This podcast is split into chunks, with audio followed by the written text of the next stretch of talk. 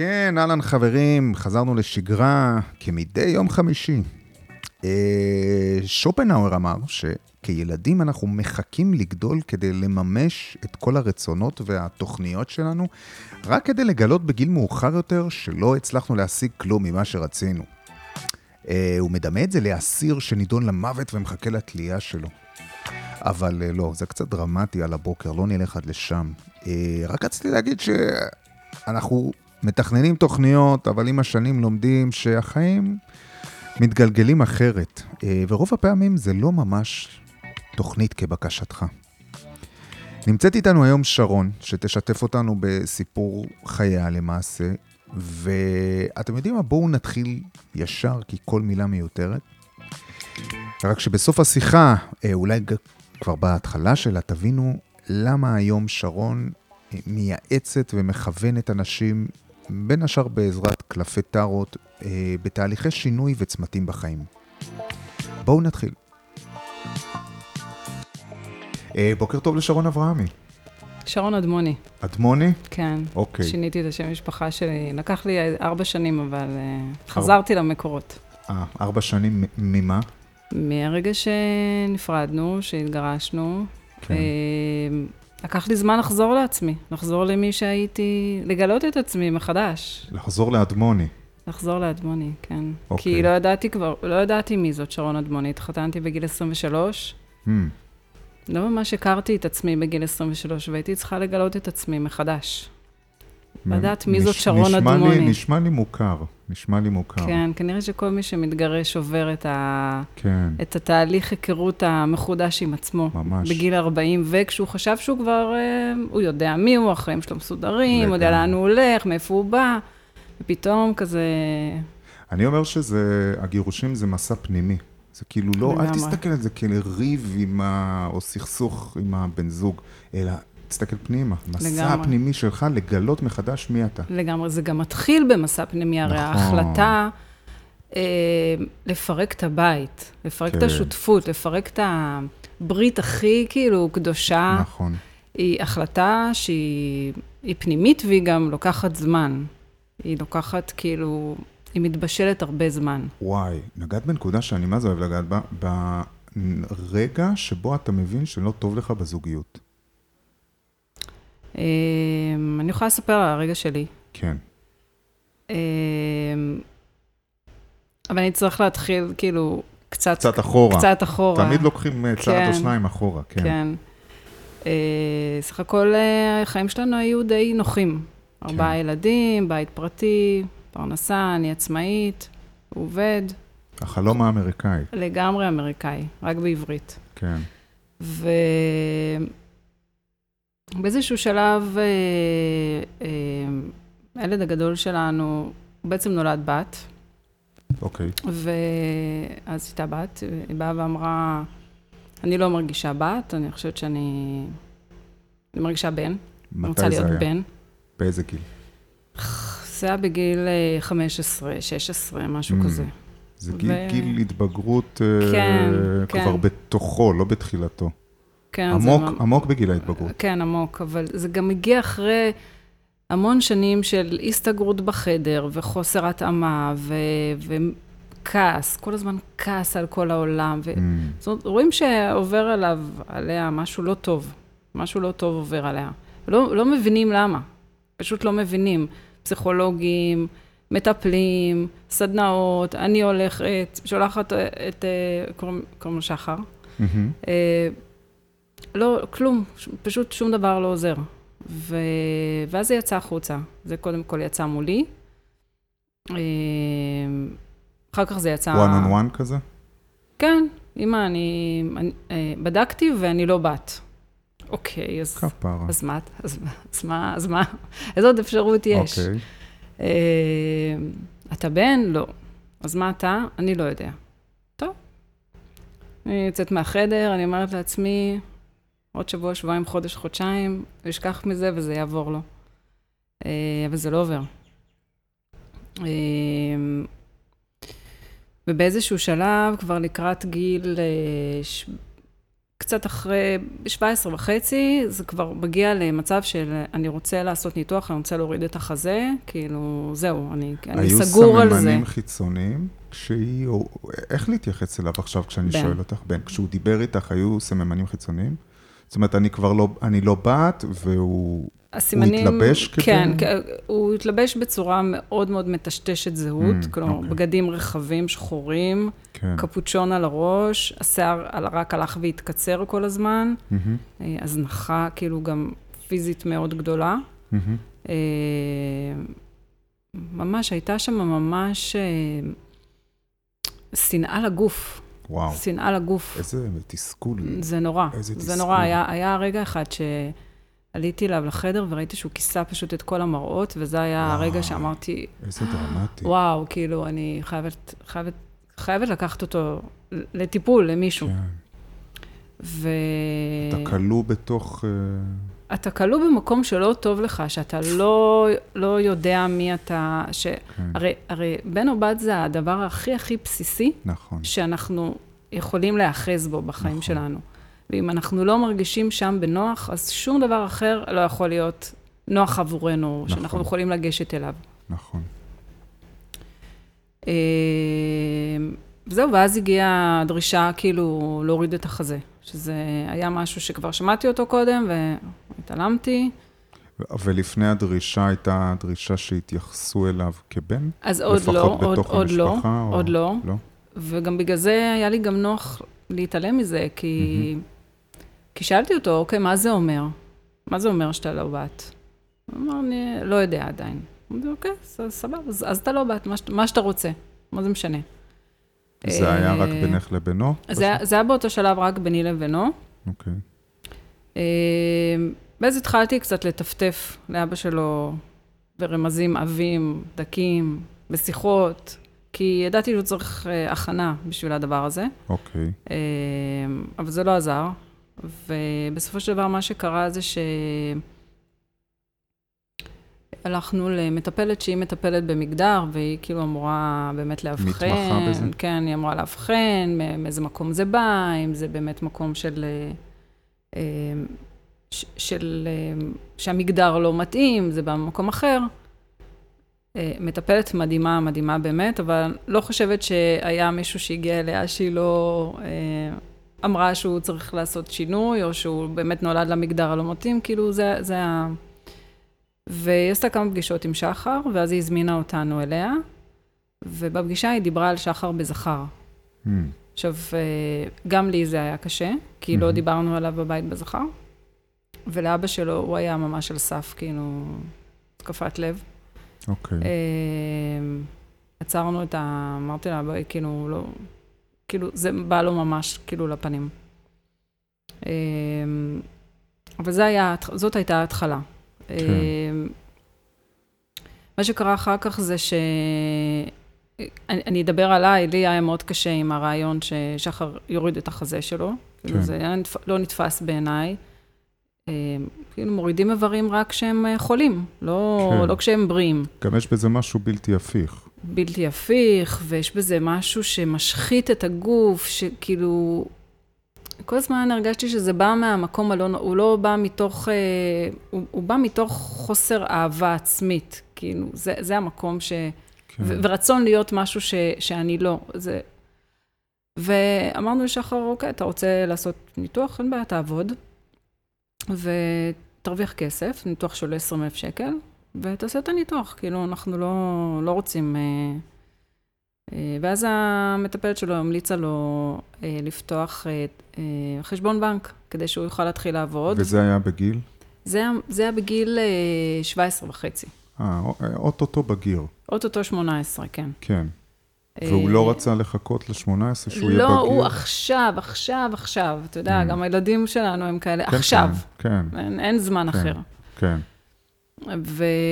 ואמרנו, אוקיי, תעבוד וזה, המליצה לו לפתוח תוכנית חיסכון, והוא אמר לי, בוא איתי לבנק ונפתח תוכנית חיסכון, כי בכל זאת מתחת לגיל 18, שמנו פעמנו אל הבנק, ונכנסנו לפקידה, היא לוקחת את תעודת זהות שלו, את השם שלו, והיא אומרת, יש לך כבר חשבון בנק, עם עם הסכום שהוא בול הסכום שמתאים לניתוח. כי כששחר נולד, אז פתחתי תוכנית חיסכון, והיה פה מגה, והיה במגה סניף כזה של בנק הפועלים, ושם, לא זכרת את זה. לא זכרתי בך, אחרי הקניות שעשיתי... בא לי גם כזה ללכת פעם לבנק, ושגידו לי, כן, הנה. 10 מיליון, כן, גם לי. אני אנסה את זה. בהצלחה שיהיה לך. אם זה מצליח לך, תגיד לי, אני גם אלך. היי, לך זה הצליח, בואי. זה לא בדיוק לי, אבל...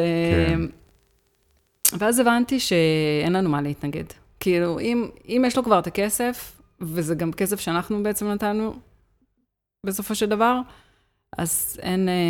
אז כנראה שהוא צריך לעבור את הניתוח הזה. כאילו, אין לנו מה להתנגד. כי הקטע היה שזה כסף על שמו, אנחנו לא יכולנו לבוא ולהגיד, לא, זה כסף שלנו, אנחנו נחליט. כן, אבל את קצת מתמקדת בכסף. אבל כסף זה מה זה? זה אמצעי. נכון, אבל אנחנו חשבנו שהכסף... זה מה שימנע ממנו? בעצם הרצון היה שהחיפוש, זאת אומרת, לאסוף את הכסף, הזמן שזה ייקח, בדיוק, יעבור איזשהו תהליך.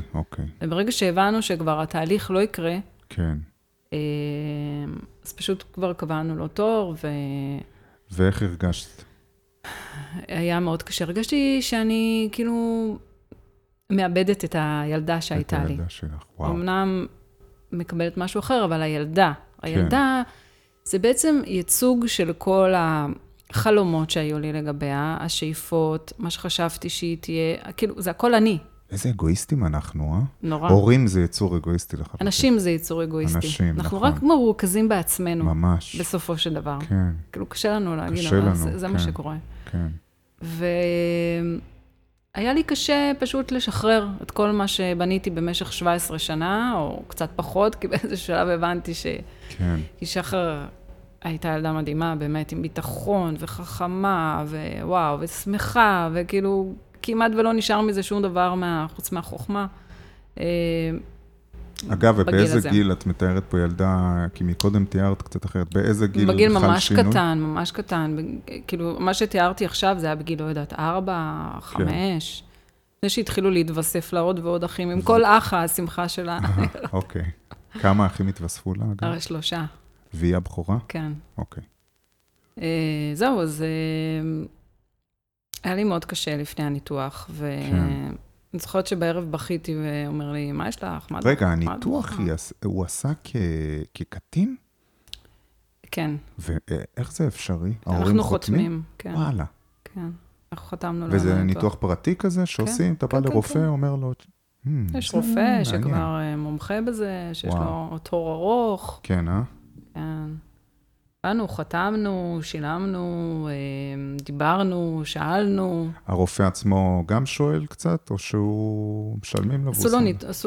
עשו לו בדיקות, הוא צריך לעשות כל מיני בדיקות בריאותיות לפני הניתוח. לא בריאותיות פיזיולוגיות, אלא פסיכולוגיות, משהו, הוא לא שואל שאלות. לא מעניין אותו, הוא פרטי.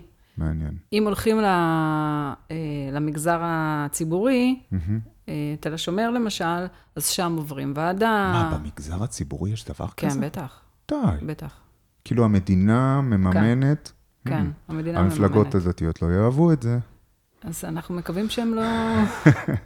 לא, זה מעניין, כי זה בכל זאת... אבל ניגע בזה אחר כך בשאלה קצת יותר רחבה.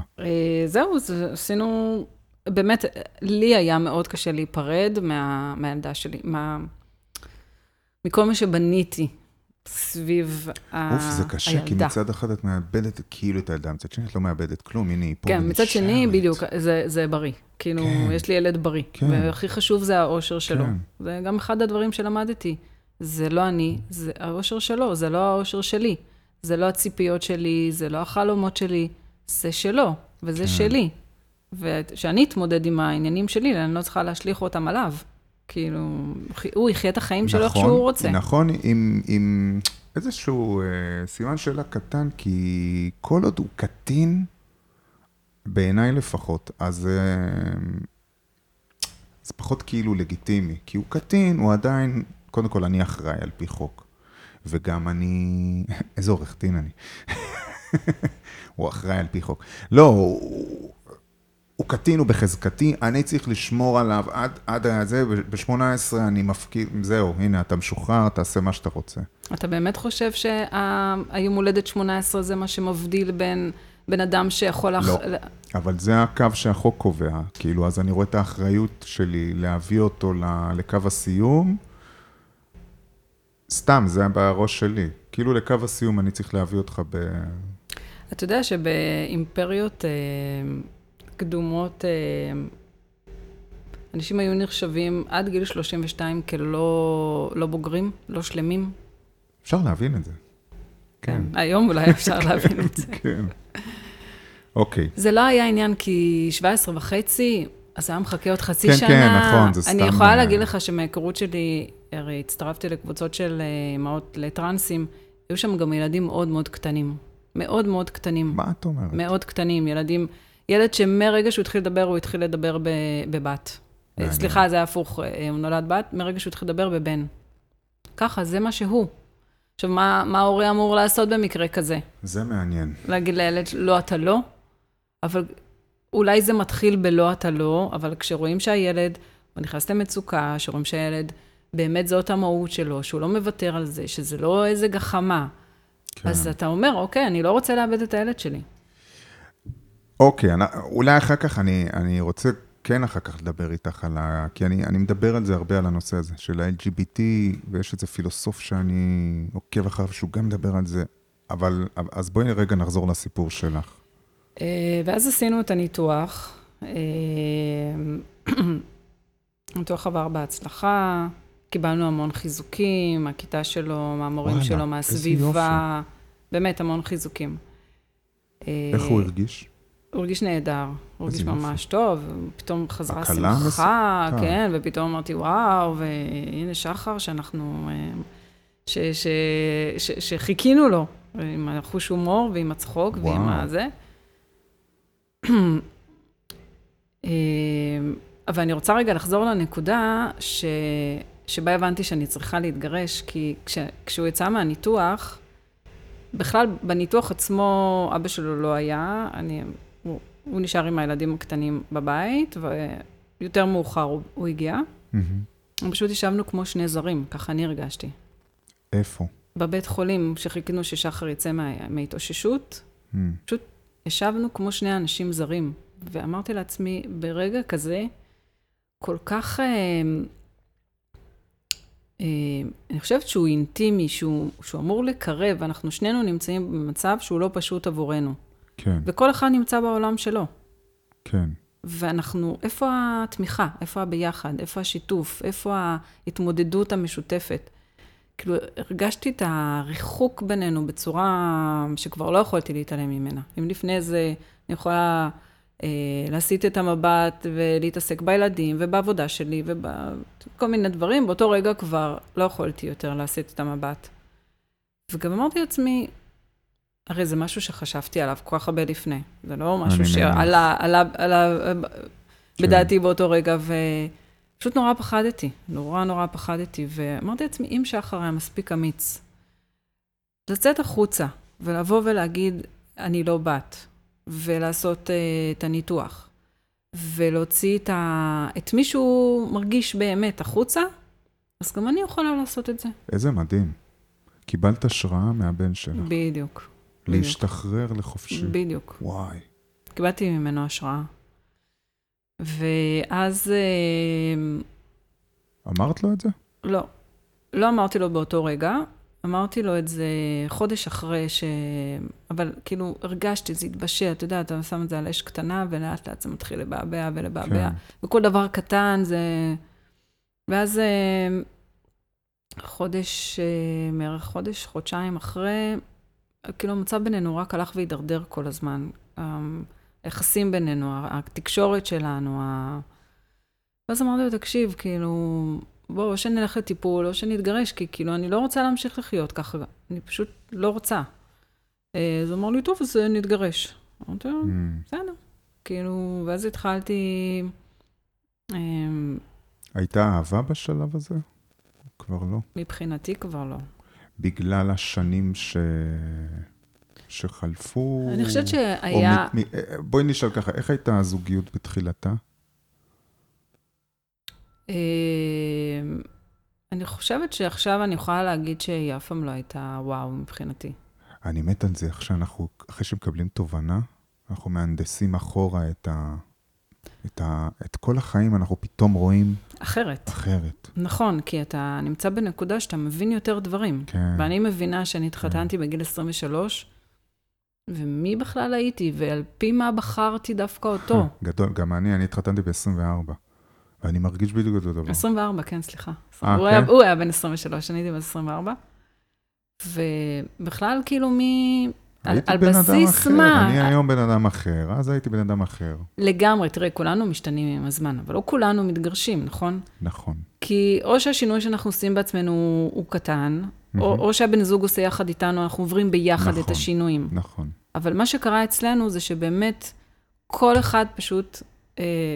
הלך לכיוון אחר. כן.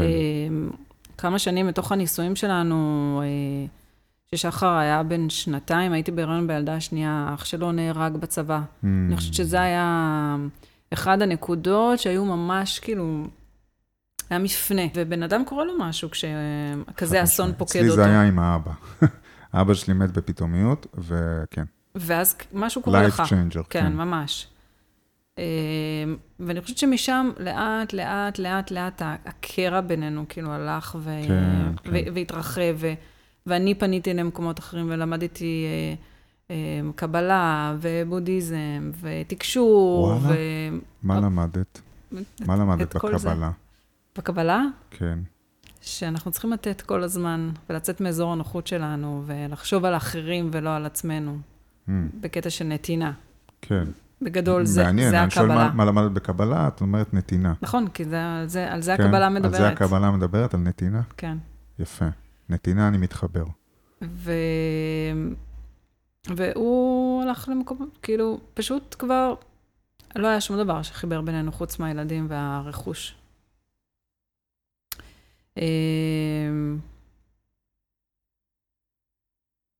הייתי מאוד מאוד... איך אני אקרא לזה, בוסר, שהתחתנתי. הייתי מאוד מאוד בוסר, אני לא שהיום אני מבינה את החיים, אבל לא הבנתי בכלל מי אני, מה אני רוצה, מה מתאים לי, מה הבעיות שלי, מה המצוקות שלי, מה אני צריכה, פשוט כלום. הייתי כאילו, למעשה גם עד גיל 36 חייתי ככה פחות או יותר, בגיל 36 אמא שלי נפטרה, ואז התחלתי את כל ה... אז זה שוב מתקשר לאירועים, כן, אירועים משמעותיים. אני גם תמיד אומר שסופיות, שאתה פוגש קרוב את סופיות החיים, זה משנה בך משהו, כי זה הפורמט. כי גם אין לך מה להפסיד כבר. אתה מקבל פרספקטיבה אחרת. נכון, כי אתה כבר לא צריך להרשים אף אחד. אתה לא צריך שאף אחד יאשר את הקיום שלך או את מה שזה, זה חופשי. נכון, מבחינת הורים זה מסיר מעלינו... הורים לגמרי, אחרי שאמא שלי נפטרה, אני באמת הרגשתי שמשהו בי כאילו השתחרר. נכון. אני כבר לא צריכה להיות הילדה של... בדיוק. לא צריכה לעמוד בציפיות שלה. זה משחרר, נכון. אני יכולה עכשיו לבחור להיות מי שאני. בדיוק, כן. וזה גם לא פשוט, כי 36 שנים הייתי מישהי אחת, בוא, פתאום להיות מישהי אחרת, זה לא קורה כל כך מהר. אבל יש את האופציה. כל הזמן את אומרת להיות מישהי אחת, מישהי אחרת, ואני חושב גם על הבן שלך כל הזמן, זה מתכתב כזה. זה מתכתב. כן, כי אנחנו... בכלל, אני מגלה שאנחנו באמת הרבה דברים. אנחנו כאילו, אנחנו לא יכולים להגיד באמת מי אנחנו, כי היום אחד אתה כזה, ויום אחר אתה אחר. ואתה יכול להגיד, אני לא רגיש, לא יודעת סתם. אבל אתה יכול לגלות מלא מקומות שבהם כן היית רגיש. אז אתה גם לא יכול להגיד שאתה לא רגיש. רגע, אני רוצה לשמוע מה עם הבן שלך, כי אני מעניין אותי מה שלמה היום. ואז התחלנו תהליך של גישור, ותוך 3 חודשים אחרי הניתוח, שמתי לב ששחר עוד פעם, יש לו ירידה במצב רוח, עוד פעם הוא חוזר מהבית ספר, אז ב-י"ב, שחר איך היה, לא יודע, חוזר מטיול, שחר איך היה בטיול, לא יודע, מה לא יודע, כאילו, זה התשובות שמחרפנות אותי. ואז הוא ניגש אליי מחר, אמר לי, אמא, תראי, אני מרגיש לא טוב, בואי נלך לעשות בדיקות. עכשיו, שהוא יבקש בדיקות, זה היה, כאילו, זה היה משהו ממש מוזר. מה פתאום הוא מבקש, בחיים לא ביקש לעשות בדיקות. הוא כל הזמן התנדנד, הרי הוא רצה כאילו, היה במקום כזה של כאילו, לא יודע בכלל אם הוא רוצה לחיות או למות. כאילו, אז בדיקות, לראות, זה היה נראה לי מאוד מוזר. היה צריך להזכיר לי איזה פעמיים שנחסות בדיקות. הלכתי איתו, רק כאילו היה לי נעים. לא חשבתי שזה משהו. ואז הרופא שלח אותנו לעשות בדיקות דם, הדפים של הבדיקות דם שכבו עוד שבוע באוטו, שאמר לי, אמא, מתי הולכים לעשות בדיקות דם? הלכנו לעשות בדיקות דם. מחרת התקשר הרופא ואמר לי, זה היה ביום חמישי בערב, הוא התקשר ואמר לי, אני חושב שיש לשחר מחלת הנשיקה, לא כל התוצאות הגיעו, אבל זה נראה שיש לו מחלת הנשיקה, ושחר מבסוט, יופי, אני יודע מה יש לי, אני יודע למה אני מרגיש לא בסדר, אני יודע למה אני עייף. זהו, ואז ביום ראשון בבוקר, סליחה, ביום ראשון בערב הרופא התקשר, הוא אמר, תראי, הגיעו כל התוצאות, משהו פה לא נראה לי, אבל לפעמים יש טעויות במעבדה, תחזרו על התוצאות שוב, מחר בבוקר. את כבר בהתקף חרדה או עוד לא? עוד לא. עוד לא, אוקיי.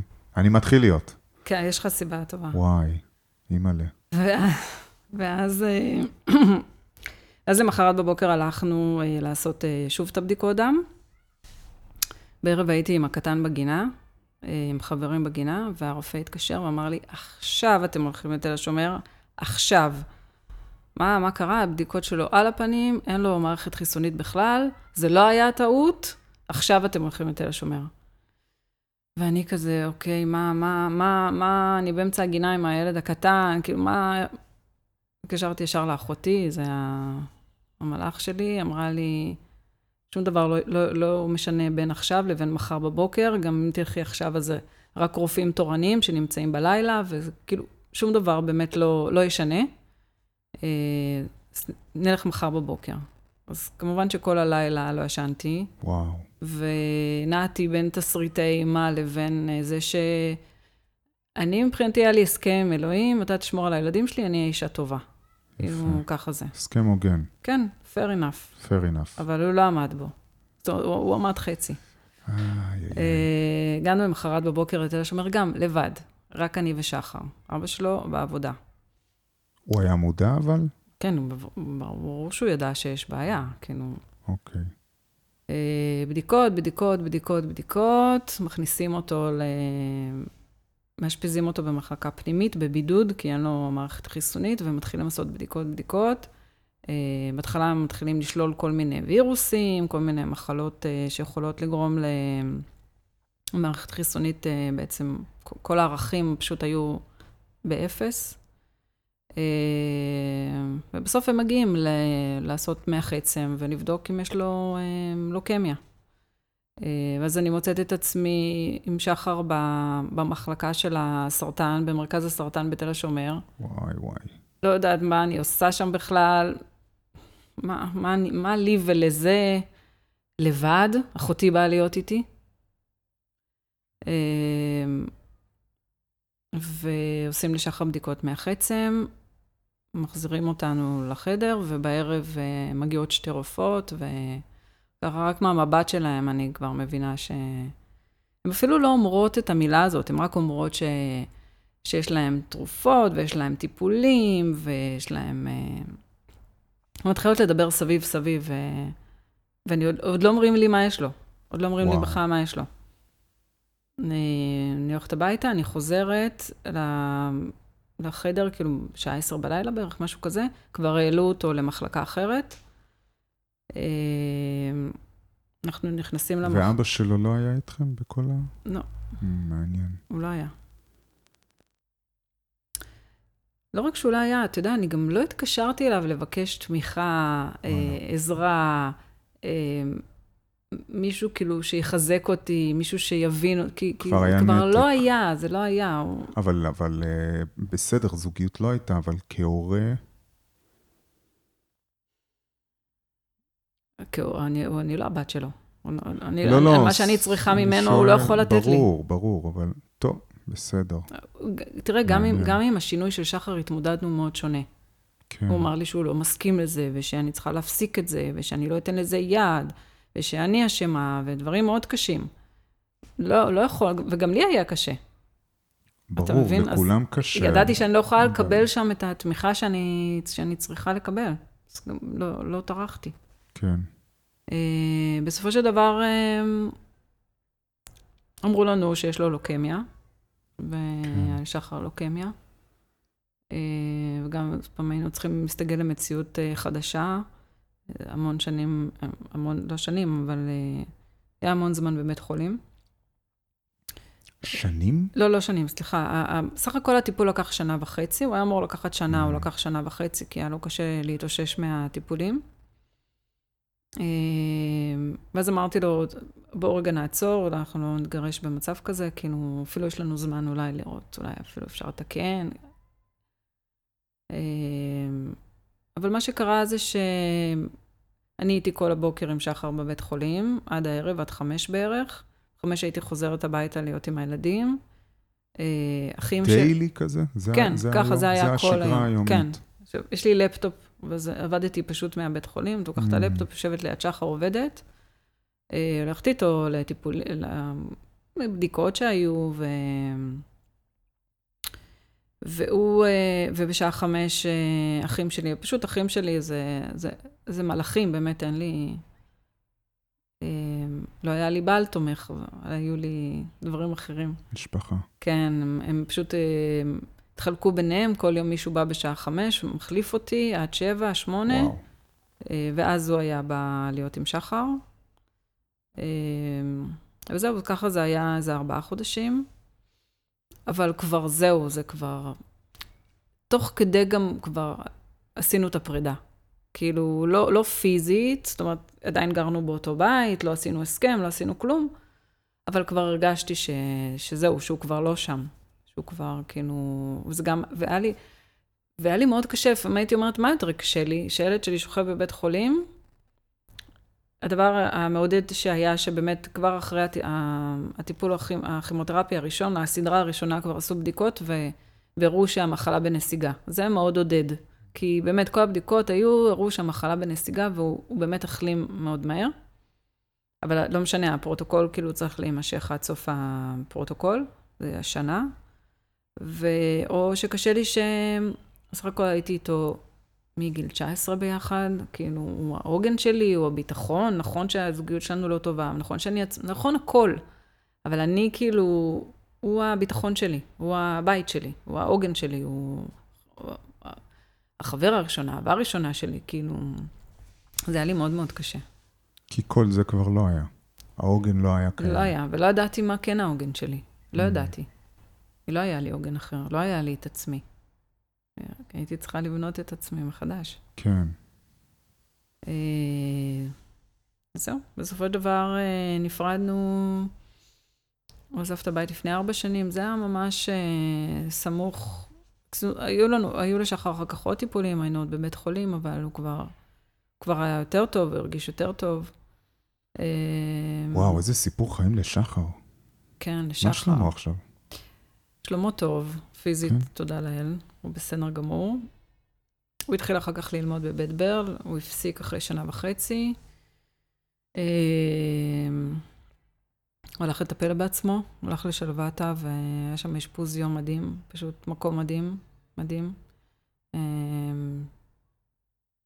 עשה שם עבודה מעולה, והיום הוא לומד במכינה לאומנות, ומפתח כנפיים, כאילו. איזה אלוף. הוא פשוט מפתח כנפיים, באמת.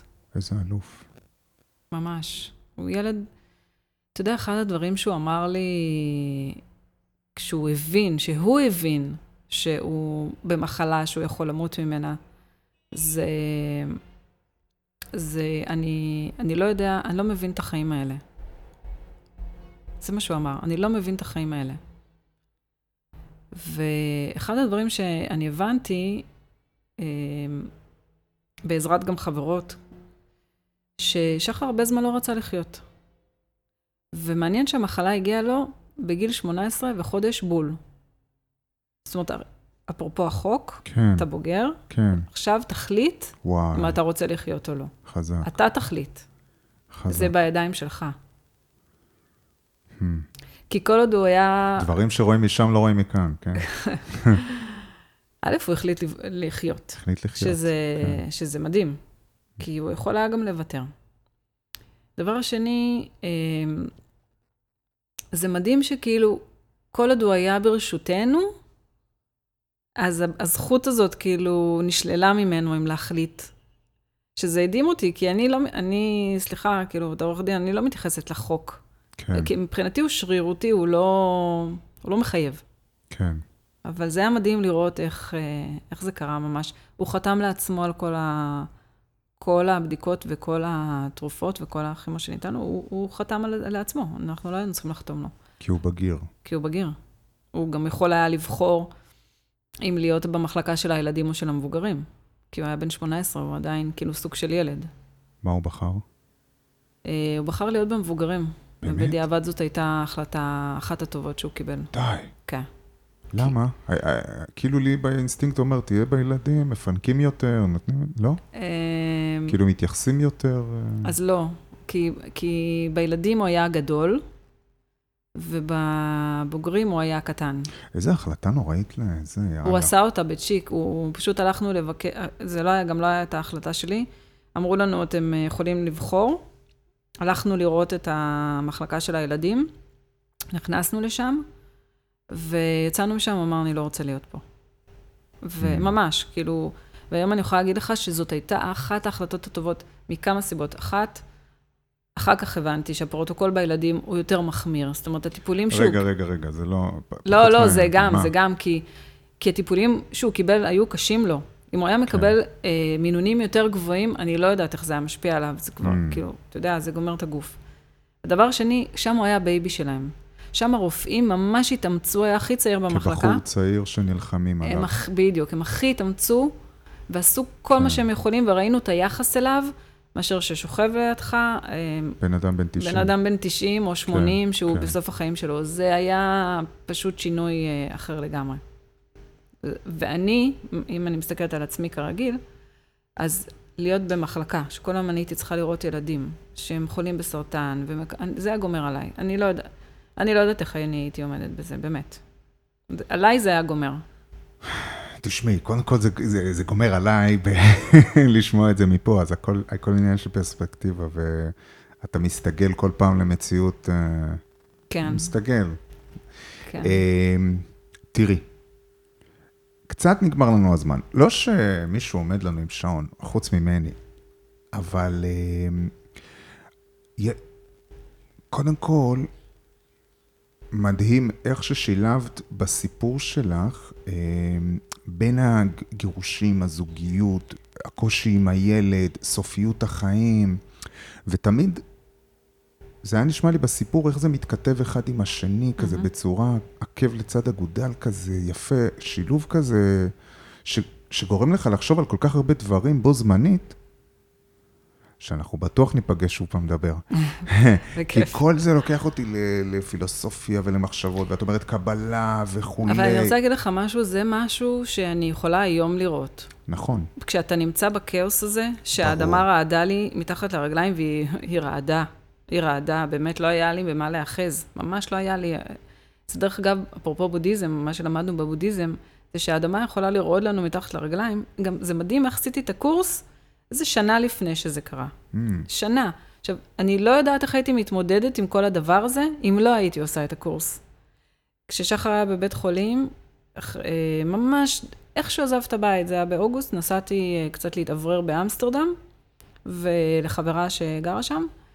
טיילתי לבד, דווקא הייתי באמסטרדם, טיילתי קצת, וראיתי את המורה שלי לבודהיזם באמצע אמסטרדם. וואו. כאילו...